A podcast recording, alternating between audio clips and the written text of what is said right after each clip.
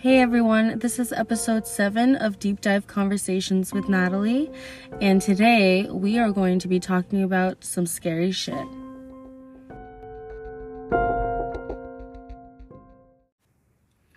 In today's episode, I did something a little different.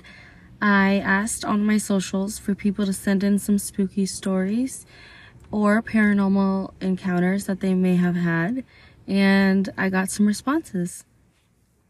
I got a story from two of um, really close people to me. They are brothers from another mother. They've known me since I've been in diapers. Embarrassing. and um, unfortunately, they have experienced some spooky encounters. Um, and they were quick to share with me their stories, which were really um, I would say relatable for one, and completely gave me full body chills for the other. So I'll leave it up to you which one you think um, I felt for which one.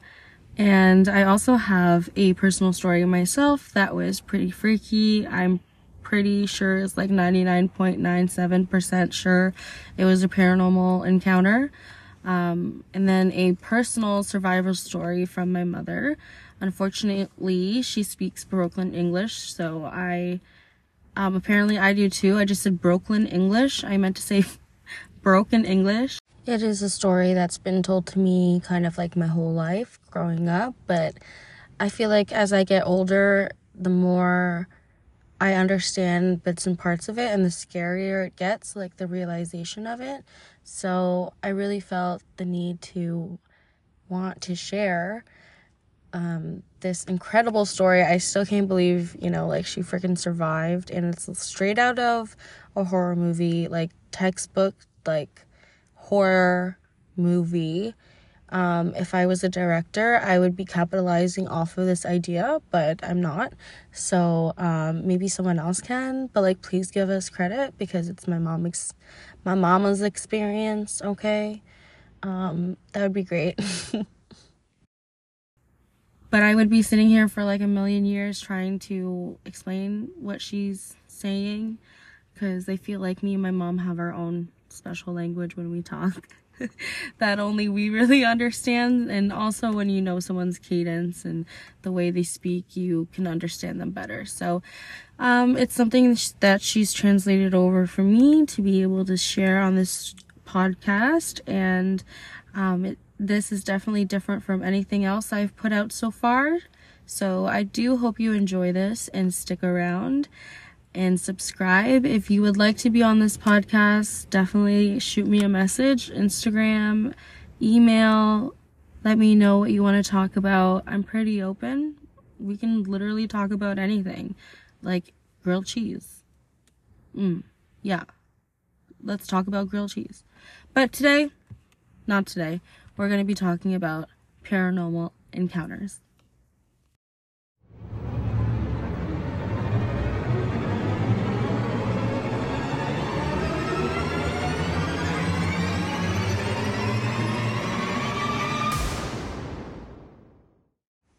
So, for the first story this evening, we're just going to tiptoe in the shallow end and have a soft entrance of the story that was shared to me by Vedran. Um, it was not really written out because it was a very short story, but basically, he went to the movies to go see the movie Annabelle. When he was driving home, it was dark and it was cloudy and maybe more foggy than cloudy because it was night and it was probably past midnight. As he's driving home in his large seven seater Durango, he appears to look at his review mirror and he swears that he sees a demonic presence. The same demonic presence that was in the movie of Annabelle in the back seat of his car as he's driving. And then he looks up again to be like, what the fuck? And it's gone. Um, he said it only happened once, only after watching that movie. And it's never happened to him ever again.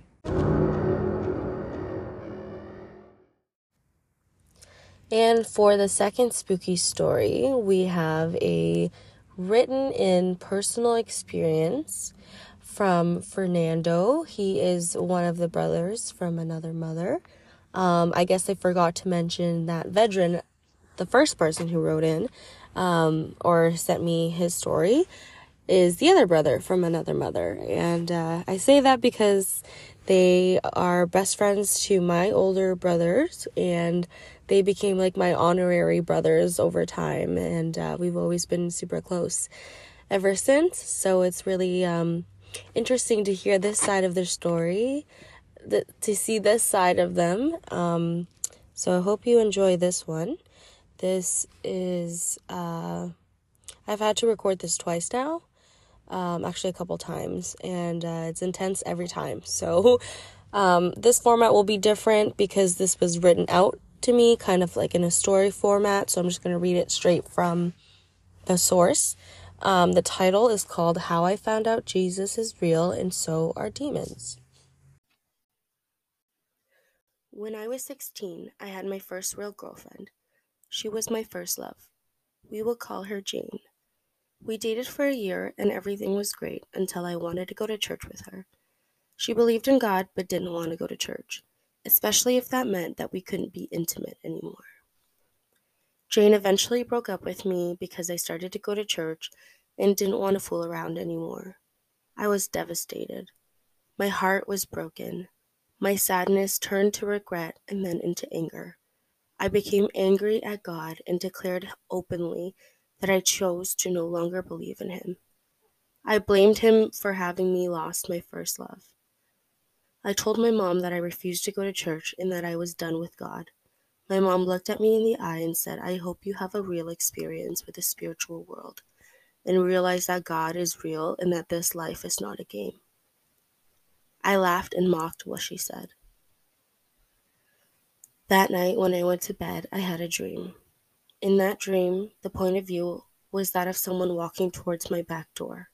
I thought it was me walking to my back door, then I suddenly realized it wasn't. Because whoever it was asked me a question. It said, Can you let me inside your house? At that point, I knew it was something weird, so I said, Hell no. Then it said, Can I come in if I look like Jane? I responded with a hopeful yes, come in. Then it came in.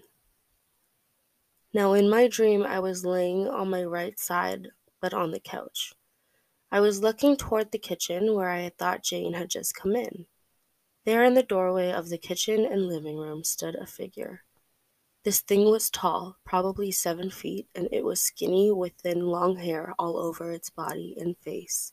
It had red eyes that were set deep into its sockets. I finally came to the realization that this was not Jane. Before my eyes stood a demon. I instantly felt fear in my heart. What the hell did I let in my house? The demon then darted to the kitchen and grabbed a long pronged fork. Then, boom! I'm absolutely conscious that I'm in my room and start to feel a humming and pulsating feeling come over me, starting from my feet all the way up to my head. I'm now frozen. I can't move, and I'm on my right side, but on my bed. I then hear scratching near where my face and neck are. I slightly opened my right eye, just enough to see. My window was open and the moonlight had lit up my room so I could see clearly. So I could see it clearly. To my shock, I saw the face of the demon. It had two large eyes that were completely black. It had a small mouth and two small holes where their nose is supposed to be.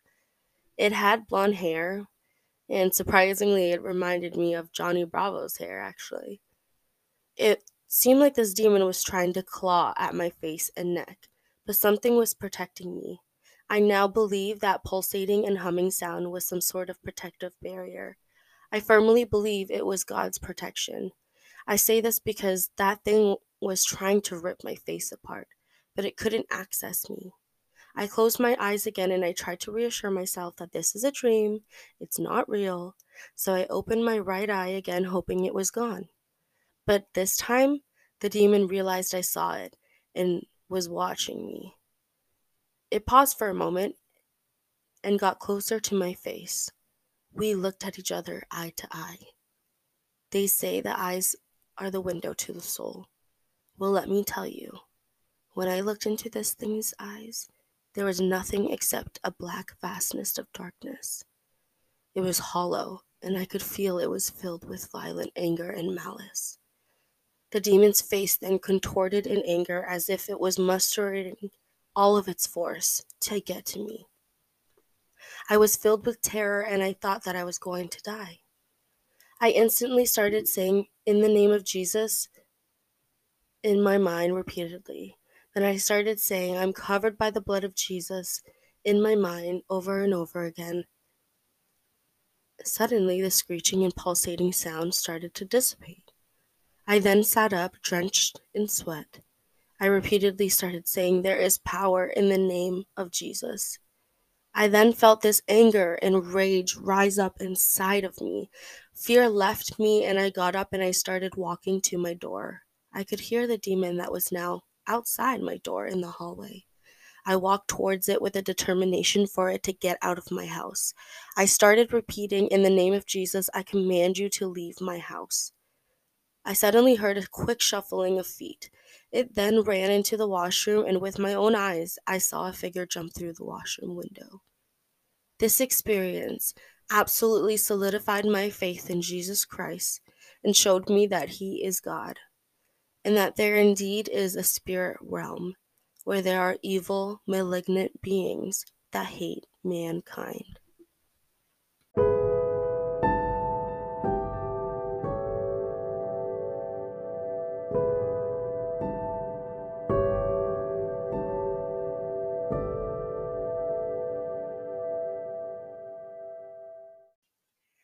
Okay, well that was definitely like super intense as I as I previously mentioned.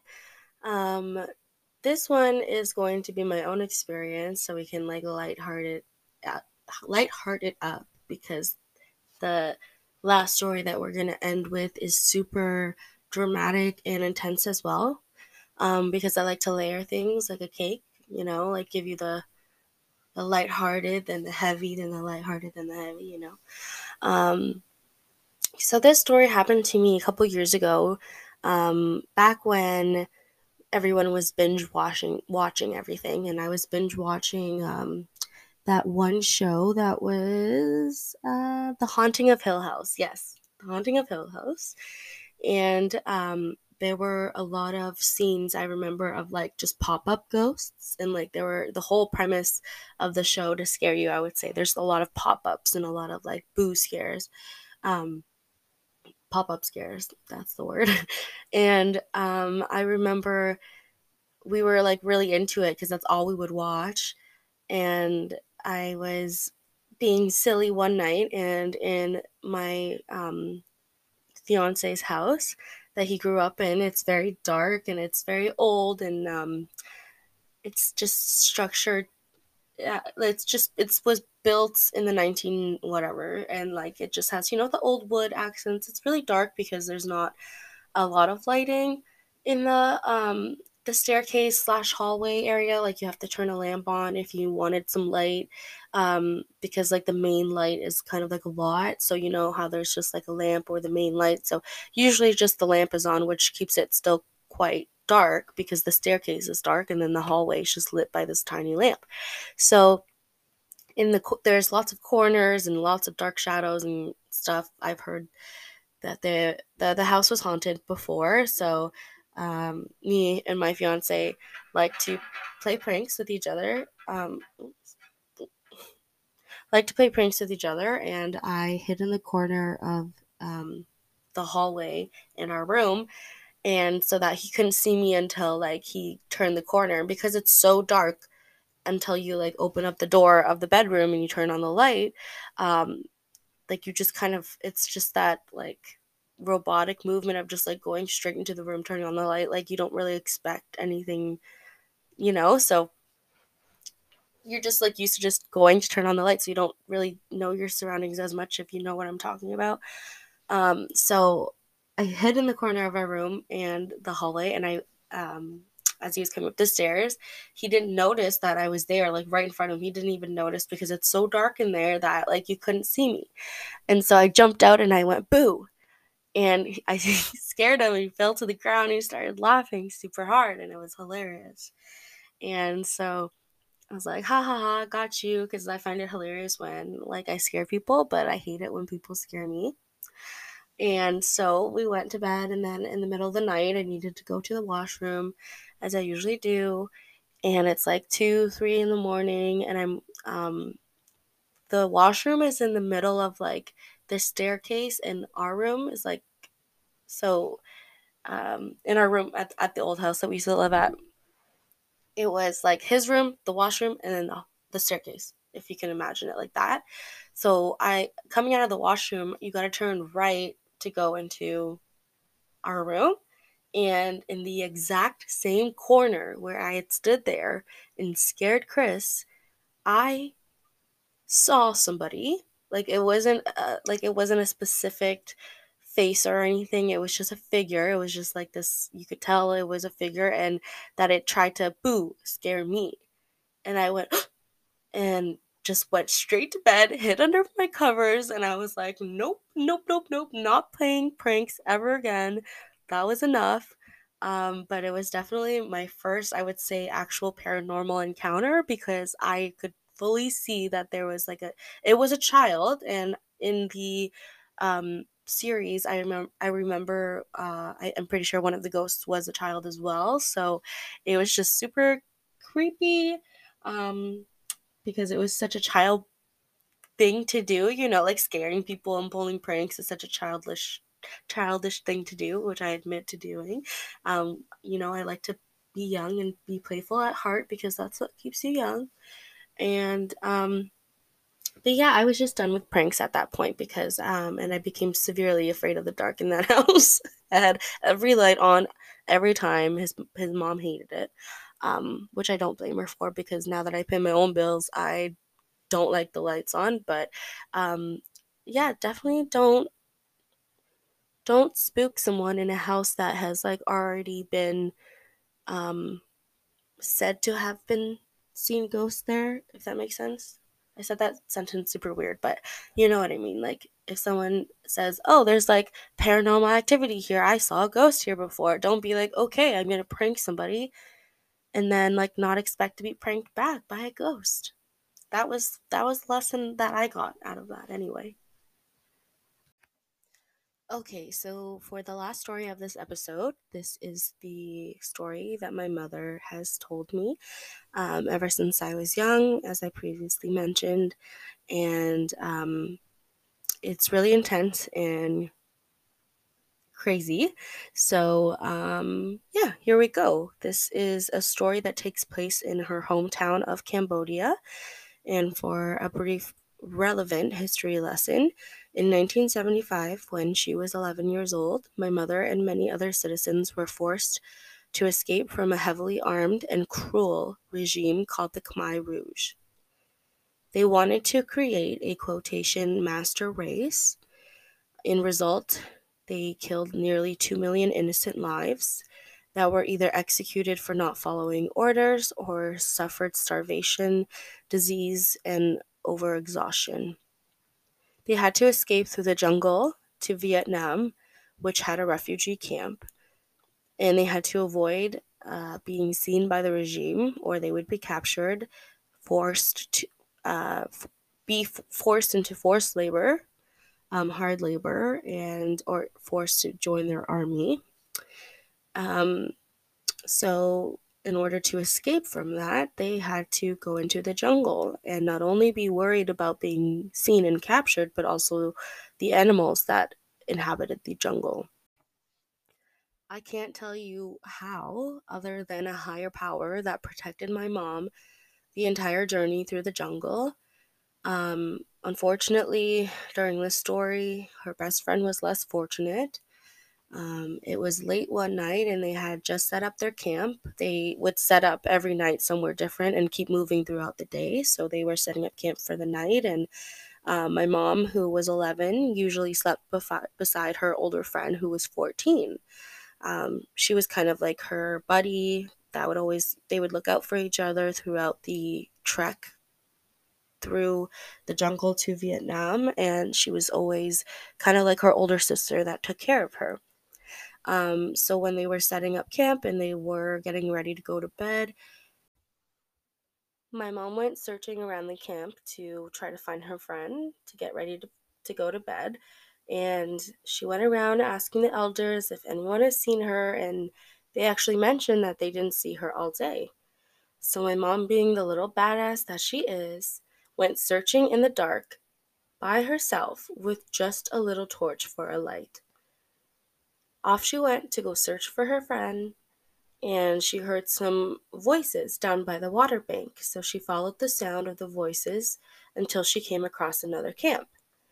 As she walks and enters this camp, she sees a campfire that is heating up nothing other than a huge pot full of boiling water. God knows what was in it because she didn't look, but she continued to walk until she saw pieces of flesh hanging on bamboo sticks that were sharpened into spears. She kept walking until she saw the freshly decapitated head of her missing friend. She shrieked in fear and horror and quickly fled towards the deep, dark forest. As she ran away, she heard the monsters that savagely took the life of her best friend say that she was next. She knew she couldn't outrun these people, later to be known as the people of the jungle, who were cannibals and savages. But she did know that she was tiny and could hide underneath the thick tree roots that covered the forest. She hid and kept as quiet as possible even as they searched the forest and came very close to her. She held her breath as long as she could, as the footfalls near her began to crumble the dirt beneath the tree roots. She forced herself to relax and she forced her body into a state of relaxation so that she could stay as quiet as possible. She stayed in that exact position until daylight broke and they were nowhere in sight. When she felt safe to, and she felt like it had been enough time that had passed, she dusted the dirt off of her and ran straight back to her camp, where the elders were equally shocked and relieved to see my mother. She was so traumatized by what she had just saw and encountered, she could not utter another word until three months later. No one knew what happened to her best friend until my mom summoned the courage to speak again months later. To this day, this story still gives me shivers. Um, I thank God that He watched over her throughout this whole time because that could have easily been my mom that was savagely, savagely taken and I don't even, I can't even, that's just disgusting. And that it boggles my mind how close to death that she was, not only in this scenario, but throughout her entire life. She is just one strong, brave, badass woman, and I am so lucky to call her my mom. She is definitely the epitome of strength and courage and bravery and um yeah, that was my mom's story that she encountered when she was 11 years old. Not really paranormal, but pretty close to just downright dreadful. That's it for this episode. Thank you to everyone who wrote in, um, sent in voice memos that let me share their story. I'm super grateful to my mother, especially for letting me share her stories. Um, especially I, I don't know why I keep saying especially. I'm sorry. But thank you for listening this far. I hope you continue to listen. And if you would like to be on this podcast, shoot me a message on Instagram or email me. I'll leave the details in the description. And hopefully, we get to hear you talking about whatever you want to talk about on the next episode. Please subscribe and stay tuned. And thanks for listening. Take care. Stay safe.